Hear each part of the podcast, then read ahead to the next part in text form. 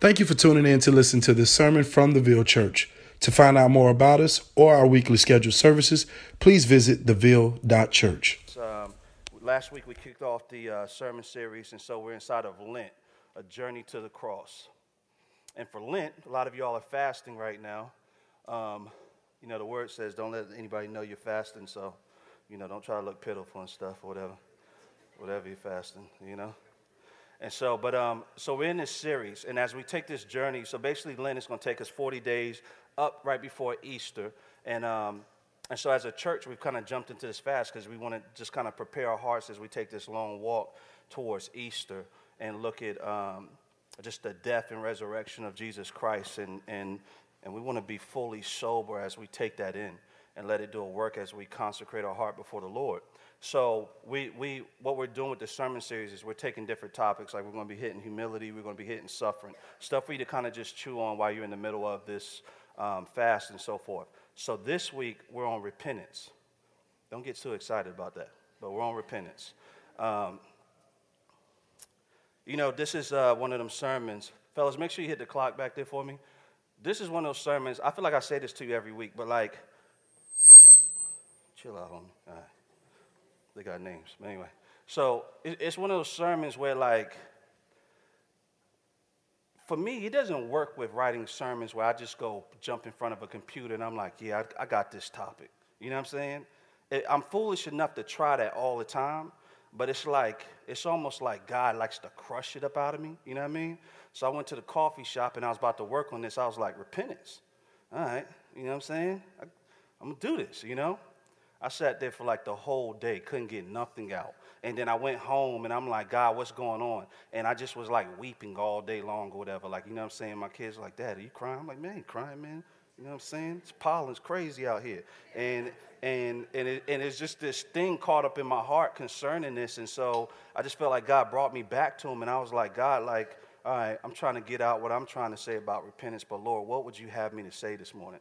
Um, and so I just pray that He helps me to kind of communicate this this morning because I feel like it's in me, but it's still stuck in me. So I just need the power of the Spirit to kind of say it to you this morning. But if there's one thing that I feel like God is screaming right now to the church, like if He if He could scream to the church, I think the first thing He would scream is He would say, "I love you." I think He would scream, "I love you," first and foremost. Then I think the next thing He would scream is repent.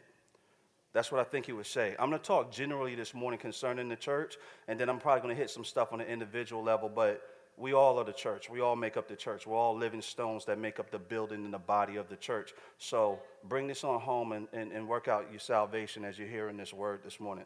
Um, most of y'all know we do the Ville uh, radio show, and we just did one this Saturday. And we've been talking through um, this topic of how millennials are leaving the church by the droves. Like 59% of millennials raised in the church are leaving the church right now. And I think the statistic is two out of 10 actually feel like the church is harmful. And so we did the first two shows. We had millennials on the show discussing it, and it got pretty amped about how they felt about the church being led and all these different things. And then this past show from this weekend, um, we had a pastor from, um, I think he's from First Pres, but he's definitely from, is that First Pres downtown? Yeah, he's from First Pres. His name is Robert uh, Morris. And uh, he came in because we wanted to get a baby boomer and a Gen Xer on the panel, you know, since all the millennials was, you know, talking trash and all that, you know. I'm a Gen Xer, just to let you know. Shirky didn't call me out on the radio show. I try to blend in with the millennials, but all these grays in the beard ain't, it just, it was ratting on me right now. So, but, you know, when I was talking to Pastor uh, Morris on the show, I, don't, I didn't know him, just to be real. Like, I don't, I didn't know him, and, um, and so I was like, all right, he's about to come on the show, but you know, I'm trying to size him up a little bit. I'm trying to see how these topics are going to fall on him because I like I don't mind a little mess starting on the radio show. Like you know we can we could do that whatever. But I'm like let me see where my man is at whatever. But straight off the bat, I asked him. I said, Yo, what do you think is the problem? Like with the church and this and this divide with millennials. And he says um, he says the church has in so many things in, in so many things it's become more concerned with being an organization than it has the people you know what i'm saying and so when he said it i was like yes and here's the thing i was looking like i said i'm, I'm peeping my man out because i got to see he had on khakis you know and you know when you see people in khakis you got to make sure you kind of check them roll up on them for a minute make sure they're good to go you know especially if they starch and they got the line. You got to make sure you got to make sure they're good. But my man was solid, right? And so when he said it, I could see it in his face. He said it with a bit of pain, and he said it with a bit of disdain in his heart. You know what I'm saying? Like it's like it hurt. It's like he knew it was sin. You get where I'm coming from? And he said, like, this is, like, he said it like, this is a travesty. It's a problem. Um, and so I was like, yeah, I wanted to see that because sometimes I feel like I talk about this and I feel like some people almost try to quiet us down, like chill out and everything or whatever. You're going too hard at the church or you're going too hard at this. But you have to understand, like we pastor the church, we're having a conversation from the table. We're not having it from outside the building throwing rocks at it. Like the church is precious to the Lord, right? The Bible says that the church is, is, is, is the bride of Christ. So I just want everybody to know when we have these conversations and we say this stuff like that, yo, we're saying it because we care for the church, because we're upset at how we see things happening. Like we as pastors are having to come together and talk about it and repent ourselves and look in the mirror. Like we're not talking like we're outside of this, we're in it. And it's like, how do we, how do we go forward? You get where I'm coming from? And so some people are like, hey man, you know, you need to chill out. I feel like y'all are trying to like cut the cut the, the church's throat. I'm like, homie, y'all asleep. The church's throat been cut. We're trying to get the get, we're trying to fix it back up. You get where I'm coming from? You know what I'm saying? And so, and, and that's not to say the church is going to take a L because can't nobody do anything about what God is going to do through the church. Nobody can stop the church, period. But he cares for the bride. And, he, and, and like I said, before he screams repent, he, he screams, I love you. So he loves the church, cherishes the church. Y'all get where I'm coming from? But we have some stuff we need to deal with, and we need the way we need to deal with it is repentance. So I just want to walk you through that. Sin. Charles Spurgeon describes sin as this. He says, Repentance is a discovery of the evil of sin, a mourning that we have committed it, a resolution to forsake it. It is, in fact, a change of mind of a very deep and practical character, which makes the man love what once he hated and hate what once he loved. John Piper describes it as this He says, Repenting means experiencing a change of mind that now sees God as true and beautiful and worthy of all our praise and all our obedience. I want to read something to you. It's Isaiah 30, right?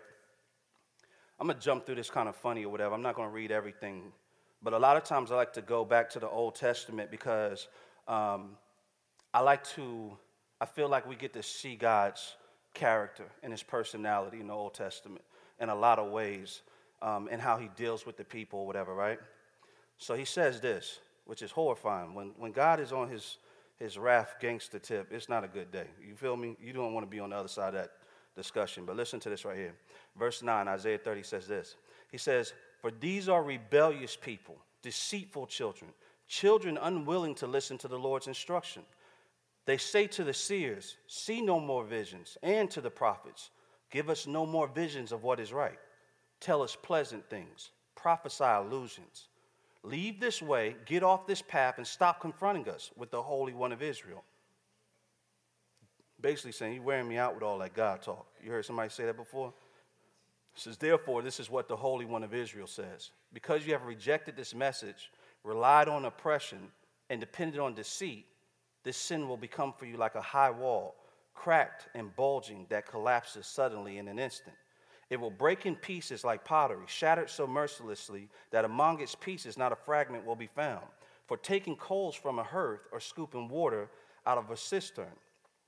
This is what the sovereign Lord, the Holy One of Israel, says as he tells them all of that, listen what he, he comes to right here. He says, In repentance and rest is your salvation. In quietness and trust is your strength. But you would have none of it. Right? So basically, what he's saying that in the middle of chaos, in the middle of strife, in the middle of all our pride, in the middle of our arrogance, our self righteous denial, in the middle of God, I don't even want to hear what you got to say, all right? In our middle of our whole fight to, resur- to, to, to erect our whole legacy of our name, in the middle of all of that stuff, God is actually there saying, Repent. And if you repent, there's actually peace for you, right? When he says repentance and rest is your salvation, and quietness and trust is your strength, He's basically saying, don't trust in yourself. Like the way to peace is actually letting go of you and grabbing onto me, repenting, trusting in my way. I told you last week, and I think I told you the week before, when you make your list of enemies, always make sure you're number one on the list. Because you're going to cut your own throat before anybody else ever gets to it. So if you're going to be paranoid about something, be paranoid about you. Because your sin is the thing that's going to get you. All right? But God is saying it don't have to be like that. Repent. I got rest for you. All right? I got peace for you. Now, I'm going to jump to verse 18 because this is how, this is crazy to me because you see this pattern all throughout the Old Testament. Like, it's, it's, it's, it's, it's schizo almost, but it's beautiful how the Lord rolls, right? So check this out. He hits them with the serious threats. I didn't even read the rest of the stuff or whatever, but he's coming at them on some crazy stuff like, you know, I thought he was going to say, like, I'm going to cut your head off and dangle it and play juggle with it or something, but he didn't go there. But he basically you know, he alluded to it, but whatever. I don't want to misconstrue the word, all right? Verse 18 says this. He says, all of a sudden, he just hits this, yet the Lord longs to be gracious to you. Therefore, he will rise up to show you compassion. But the Lord is a God of justice. Blessed are all who wait for him. So it's like in the middle of saying, like, I'm going to smash you to nothing I'm going to smash you to nothing for your wickedness and your sin. And he's very descriptive. He's like, yo, your wickedness is disgusting. It's so foul that you're like, literally, like, tell me lies because I don't want to even hear the truth. I want to revel in my sin. You ever been there before? I've been there before where I know God is like, you need to come repent. I'm like, I'm actually enjoying myself. you never been there before? Foul. Make sure you realize that. Think through it real quick. Have you ever been there before? You need to know it because when you read these scriptures, you don't need to be like, man, them people were jacked up back then. No, you're jacked up right now. Amen. This is you right now. You think for a minute, you'll find it in your own heart. But look how he rolls. He's like a reluctant father, right? I do this all the time with my kids. I'd be like, yo, man, when I get home, when I get home, I'm coming with the belt. Like, you gonna get it, yo. You gonna get it. Where, Yolanda, where your spoon at? That big cake spoon. Where's that? You know what I'm saying? I just take that joint and put it out on the counter. Like when they go into school with their book, I'm like, get your book back. They just walk by like terrified. you know what I'm saying? And then when it's end of the day, I come home and I'm like, boom. And then I'm in the room like, son, I love you too. I love y'all want the best for you Actually, I've been sinning too. We need to repent and pray together. You get where I'm coming from? He's a reluctant father. He's like, yo, I'm to give it to you, man. But he's like, you know how it go. Moms, you know how it is. Dad's in the room handling business. Y'all be like, chill on him. Don't calm down. My mom didn't used to do that. She didn't do. My father wasn't around. She was no chill. She was like, "You about to die," and she meant it. and it happened, and I needed it. Thank God for it, for real. But you get where I'm coming from. You get where I'm coming from? Yo, he's a merciful, good God. That's so beautiful. You know, I want you to see this because while we're in this season and we're talking about consecrating ourselves to God, oh, his, his, the throne room is wide open. It's wide open. You're able to come in there and be a mess. Look at these people he's talking to. Foul. But he's still like, yo, I desire to give you mercy and grace. I desire to lavish you with my love. You feel where I'm coming from? That's our Father, right? I want to read this to you. This is Romans uh, 2 1. He says, You therefore have no excuse, you who pass judgment on someone else. For at whatever point you judge another, you're condemning yourself because you pass judgment to the same thing. Judgment do the same things. Now we know that God's judgment against those who do such things is based on truth. So when you, a mere human, pass judgment on them and yet do the same things, do you, do you think you will escape God's judgment? Now, listen to this statement right here. Verse 4 he says, Or do you show contempt for the riches of his kindness, forbearance, and his patience, not realizing that God's kindness is intended to lead you to repentance? But because of your stubbornness and your unrepentant heart, you are storing up wrath against yourself for the day of God's wrath, when his righteous judgment will be revealed. So God's kindness is meant to lead us to repentance, right? So like when I sit with my son and I'm like, and I'm giving him a pass, but I'm walking him through what grace looks like, and I'm walking him through the fact that your son, you're actually guilty. I'm bringing the truth to him. You actually did that. That was wrong to do to your sister. That was hurtful. Would you like someone to do that to you? No, I wouldn't. Son, you deserve a spanking for that. I'm not going to spank you though. Actually, you know what? I have a situation too where I just did the same thing you did.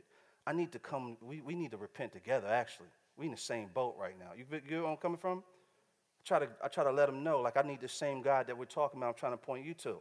But that's on another note. But, man,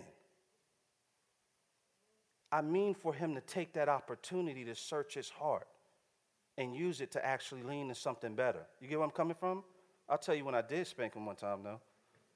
When I heard him t- like telling his sister, like, yo, he don't never be spanking the kid though anyway. You know what I'm saying? Like, like, you know, you talking all that mess or whatever. I was outside the room like, oh, word. Belt sliding off while I'm listening, like, oh, word? Like, you know what I'm saying? Like, oh, okay, okay, like, yo, man, he was on that stubbornness or whatever. Let me stop talking about him. That's my man or whatever. I love him. God wants to reveal his glory, but our unrepentant hearts stand in the way, right? That's what he says, right? He says, But because of your stubbornness and your unrepentant heart, you are storing up wrath against yourself in the day of God's wrath when his righteous judgment will, will be revealed. So, in between God's glory being revealed to us, his kindness, all of this stuff being lavished on us, are our unrepentant hearts. They block the way of the Lord in our lives. He, it, the, you know, the scripture we just said before, like he actually desires to bring goodness to you, right? But it's in trust, it's in patience. It says in repentance and in quietness. That's what it tells us. And trust in your strength. Like if you sit and you wait on the hand of the Lord, it's going to always play out and be beautiful. You get where I'm coming from? Like you may be in a situation where you're in a hard circumstance and you need to trust the Lord in the moment and it hurts. But I guarantee you, it's going to always come up strong. He's God. You get where I'm coming from? Not that He's going to always give you what you want, but His thing is way beautiful than you can ever imagine for yourself. And, and, and standing in between that is our unrepentant hearts. We don't want to do that, all right? Matthew 3. Let me read this to you. Start right, right from the beginning. Says, In those days, John the Baptist came preaching in the wilderness of Judea. Repent, for the kingdom of heaven is at hand, right? So John comes in straight off the bat. He's hitting them with the repent straight off the bat. And he's actually saying, he's saying, repent, for the kingdom of heaven is at hand.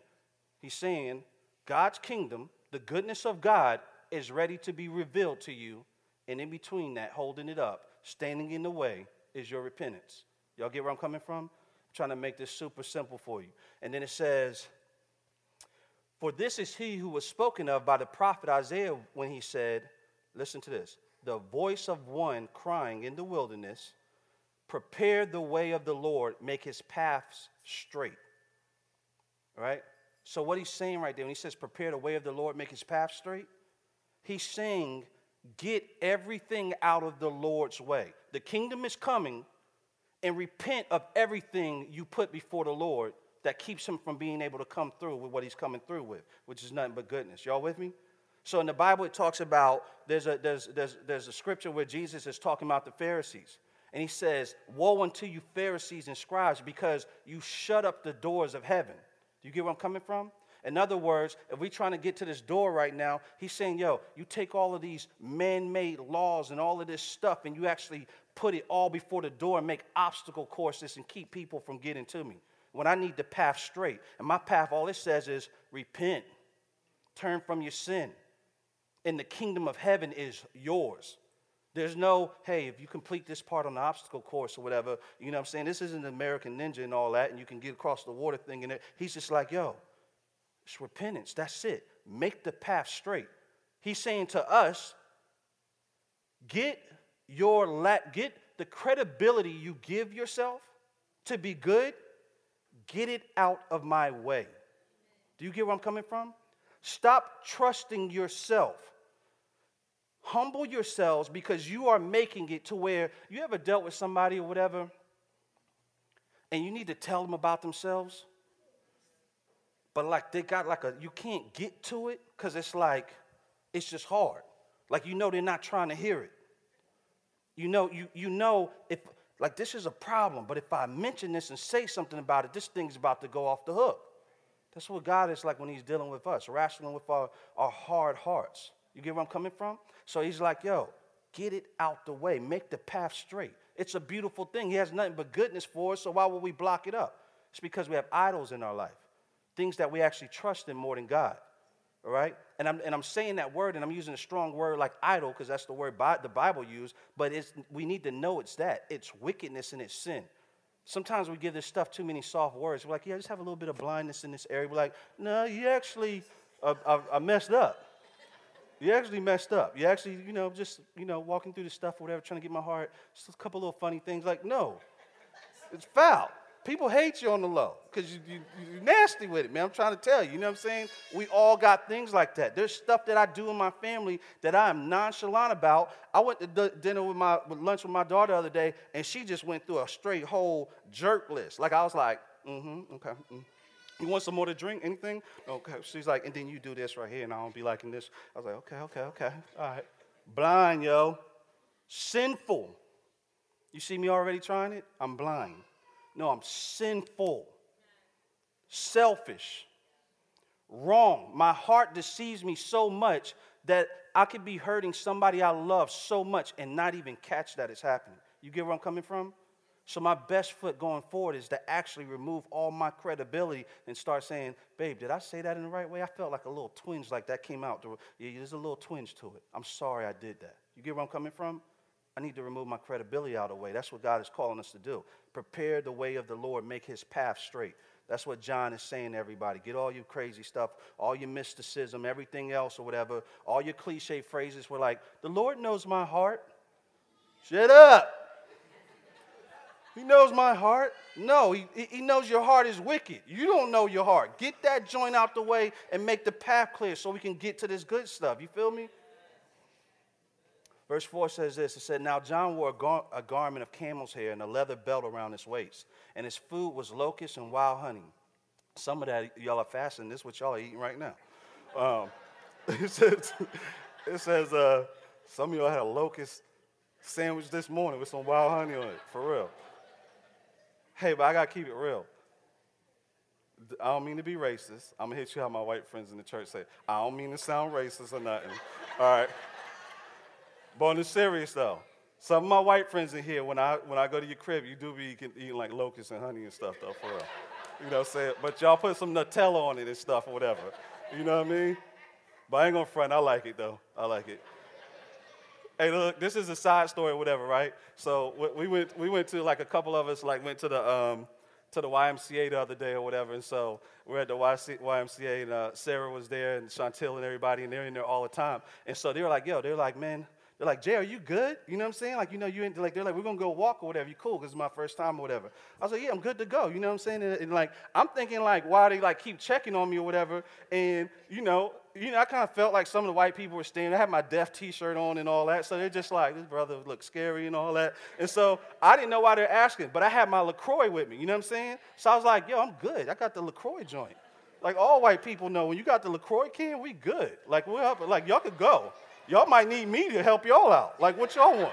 You know what I'm saying? So, anyway, I'm just playing. I'm just playing. Y'all playing. I'm just playing with y'all. All right, but I'm not playing. I'm dead serious. I had that LaCroix. I was walking the machine. I was like, anybody look at me funny? I was like, and they, all right, all right, I'm gonna stop. All right, so verse, verse uh, 5 it says, Then Jerusalem and all Judea and all the region about the Jordan, about the Jordan, were going out to him. And they were baptized by him in the river Jordan, confessing their sins. But when he saw many of the Pharisees and Sadducees coming to his baptism, he said to them, You brood of vipers, who warned you to flee from the wrath to come? And he says, Bear fruit in keeping with repentance, and do not presume to say to yourselves, We have Abraham as our father. For I tell you, God is able from these stones to raise up children of Abraham. Even now, the axe is laid to the root of the trees. Every tree, therefore, that does not bear fruit is cut down and thrown into the fire, right? So he says, bear fruit in keeping with repentance. You ever heard somebody say the phrase, I can't do anything without you? You ever heard that phrase before? Or you ever said that to God, like when you're worshiping Him? That phrase is the same thing as saying, I can do everything with you. And so, when he's talking about bear fruit in keeping with repentance, he's talking about this idea of the Christian life being a continuous walk of repentance that bears fruit, right?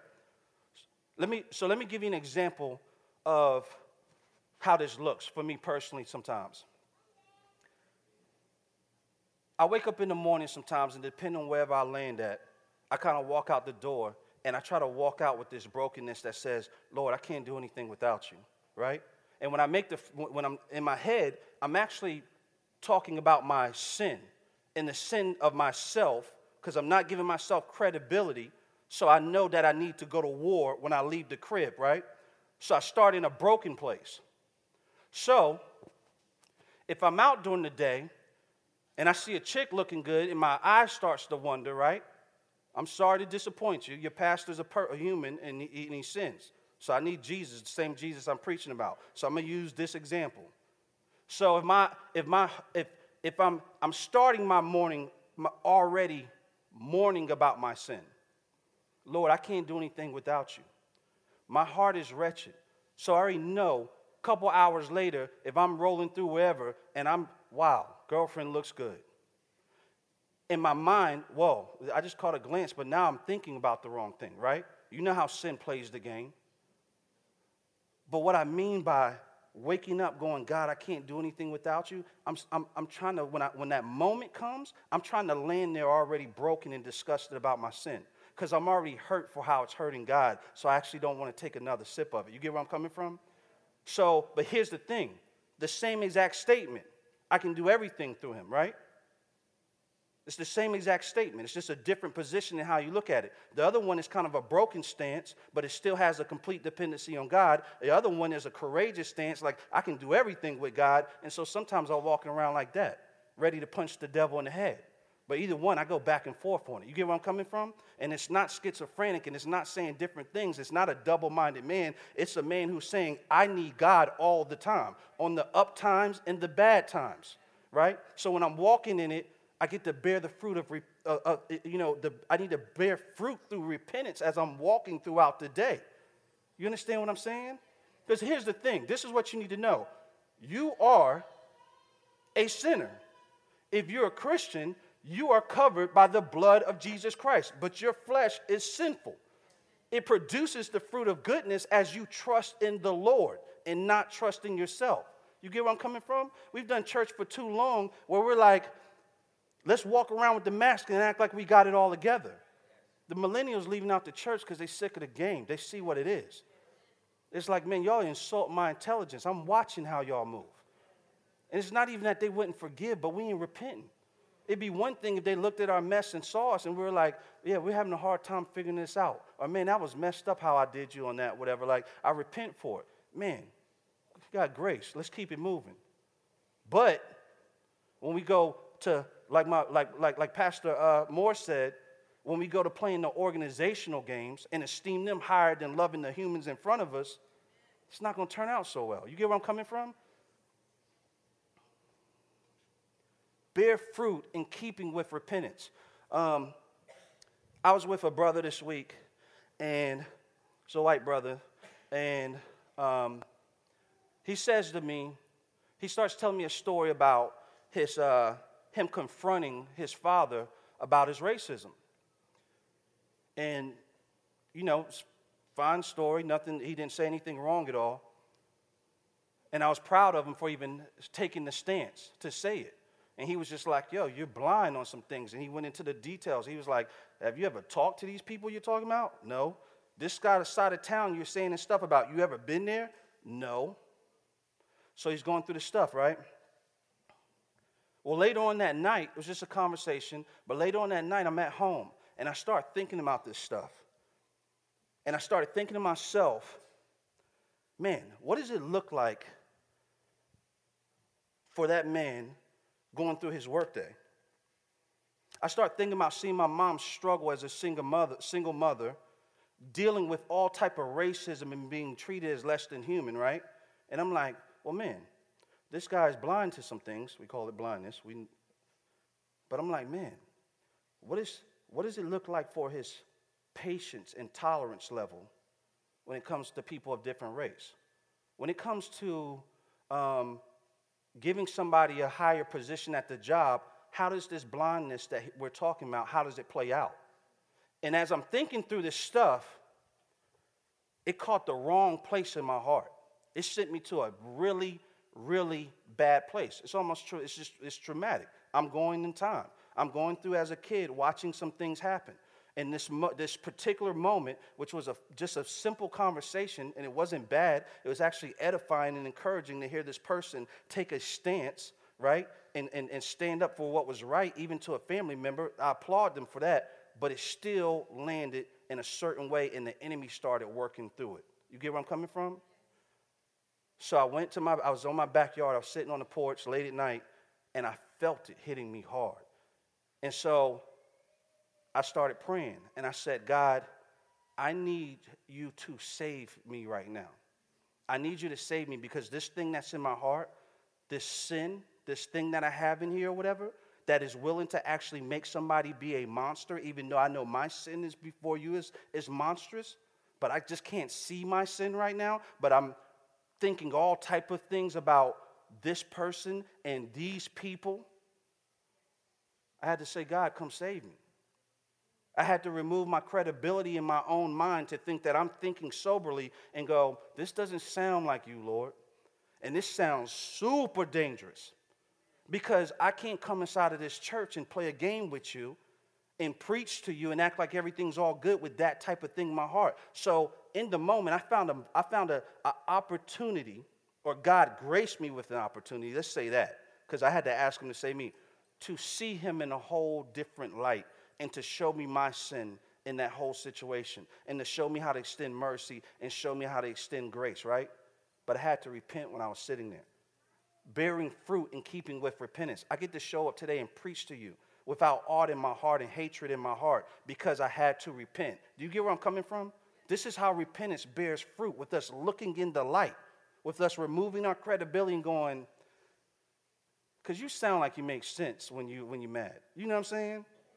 You know what I'm saying? You argue with your spouse or whatever, whoever, a friend, anything else, you swear you'd be like just dropping the craziest stuff.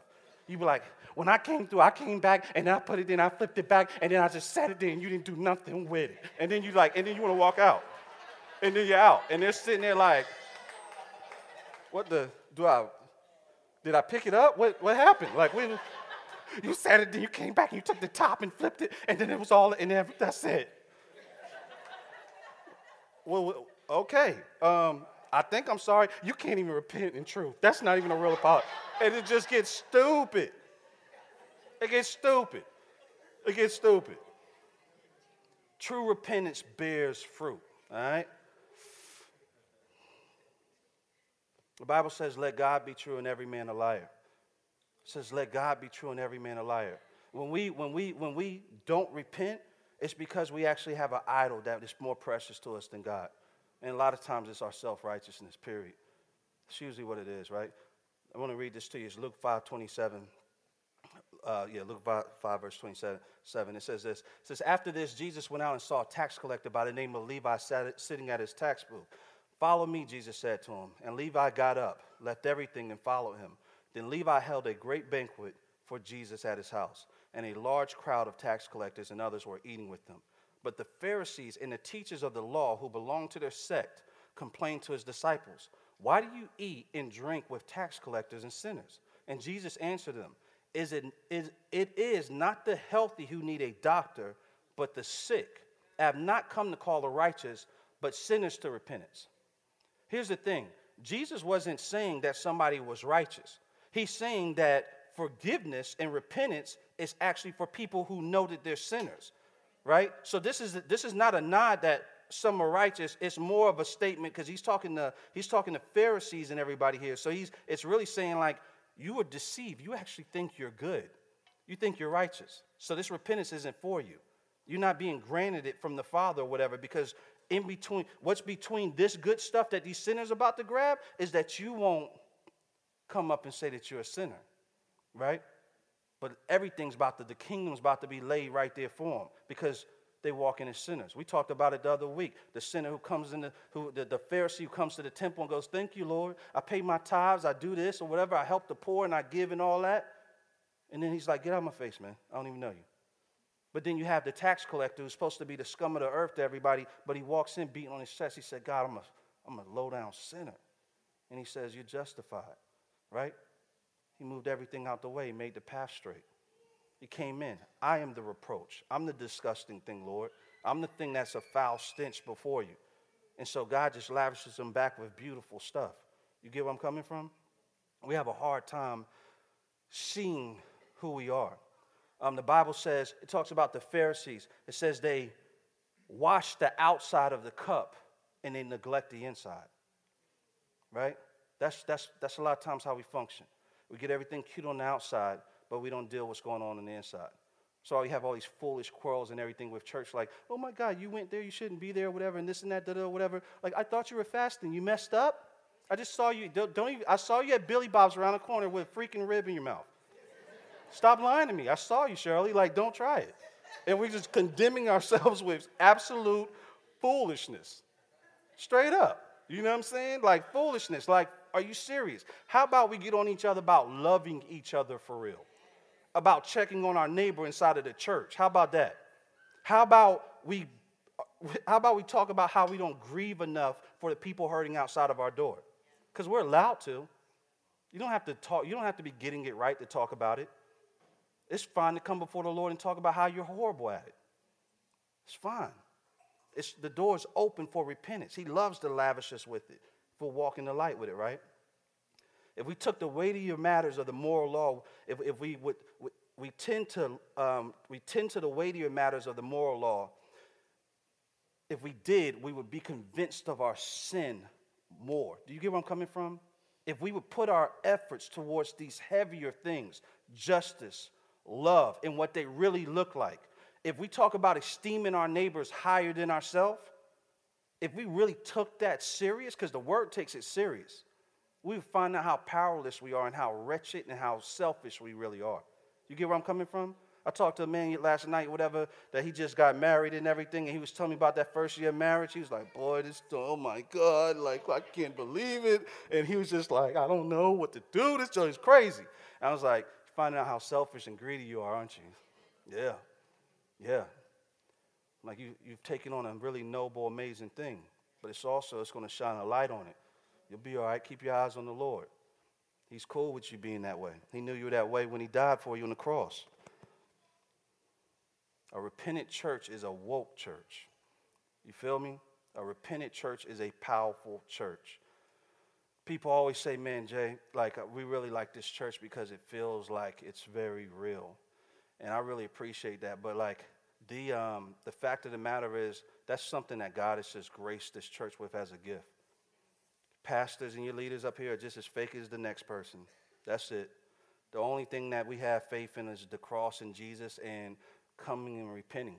That's, that's the only hope we have. This, else it just turns into plastic church and we'll play the game and put the face on. But if we're going to do this the way God calls us to do, He's called us to walk in the light. You get what I'm saying? And, and when it's hard, He's called us to call on Him for His power. And He's faithful, and He'll do it. Um, and that just is what that is. I want to read something else to you really quick. It's 1 Timothy 2.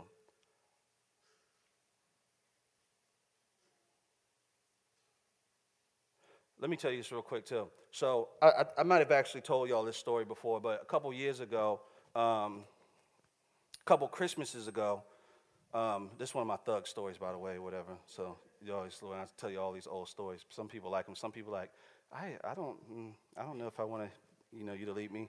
Um, did you shoot the, shoot the person? What's, I didn't get the part of the story. Um, anyway, but the, uh, my cousin a couple years ago, um, I have one little cousin or whatever that he's like, he, he, he, I think he's in prison somewhere now, but he's a big drug dealer.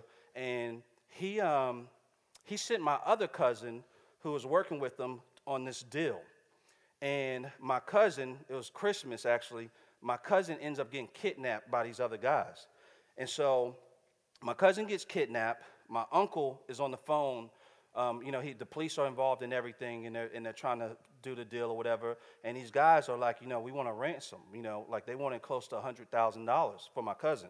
And they have him on the phone. They're torturing them, burning them with cigarettes, all that stuff. And it's some old straight movie stuff. You get where I'm coming from? And um, so the police tell my uncle, they're like, listen, don't give these people the money because they're going to kill your son anyway. And my uncle, God bless soul, he, um, he was like, nah, man, I can't, I can't go to sleep at night knowing that I could have given them the money and didn't give them the money. I'd rather give them the money and let them take the money and know that I tried. So he ends up giving them the money. He pays the ransom. And he actually dropped my cousin off somewhere in the woods somewhere. And, um, and it was absolutely crazy. Um, but let me read the scripture to you. I'll bring it back to that in a minute. All right. So, First Tim- Timothy 2 it says, First of all, then I urge that supplication, prayers, intercessions, and thanksgiving be made for all people, for kings and all who are high in high positions, that we may lead a peaceful and quiet life, godly and dignified in every way. This is good, and it is pleasing in the sight of God our Savior, who desires all people to be saved and to come to to, and, and to come to the knowledge of the truth. For there is one God, and there is one mediator between God and all men. And listen to this right here. It says, Christ Jesus, who gave himself as a ransom for all. You know, a lot of us are in this place where the devil has us held hostage, very much like my cousin's situation. And there's no hope. This is our, this is our, this is our position as human beings on this earth. We are born into sin. That's what the Bible tells us. So there's no, there's no scenario and there's no story where you actually wiggle out of this, this particular thing that I'm talking about, right? Let me, tell, let, me, let me take back what I said originally, too. I said some of us, I mean all of us, are in this position where we are trapped by the, by the bondage of sin, which separates us from God, right? And so when God comes and his kingdom comes, it came in the form of a ransom, his son, Jesus Christ, on the cross. Like it says in the word, it says He he's the ransom for all. So, my cousin, he couldn't cut a check, couldn't get himself out of that position. We as sinners, there's what can we possibly do to free ourselves? What, there's, no, there's no working, there's no good works we can do. There's nothing at all that we can actually do to earn favor to, with God. There's nothing that we can do to break the spell of this sickness that we are in.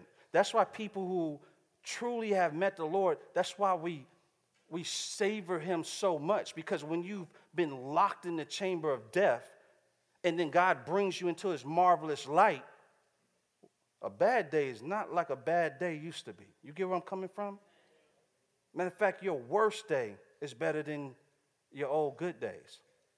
Because your position where you're at with the king is, is, is, is one thing to be going through something outside of the kingdom because you're hopeless. It's another thing to be within the kingdom going through things and knowing that they actually work for your goodness to build you up for his glory. You get where I'm coming from? This is like the can't lose side of the game. You understand what I'm saying? But like if you're in here today and you don't know Jesus Christ as your Lord and Savior, what I'm trying to say to you is that He's the ransom. If you're like trapped in stuff, and I know that you're fully awake on what that is. Because there's never been a scenario where people, the Bible tells us that people know. They know in the depths of their soul. God just rigged something up in us. They may be fighting through the theology and all these things or whatever, but we know that we are missing something. And I don't care how much money you got, whatever you, you can't fill this hole of emptiness we have inside of us. You simply can't. Man, I ran from it for years. And I had the money and all the other stuff or whatever, and I just couldn't do nothing about it. I'm like, God, why do I have everything and I feel like I'm still suffocating? Why do I, I'm working hard every single day trying to get somewhere and do something and do this and feels like nothingness? It's because the one who made us, the one who put purpose, who has purpose for our life, who has a, a path for us, that he, it's a work that he's called us to, when you disconnect it from him, it just doesn't go well at all. It just doesn't go well at all.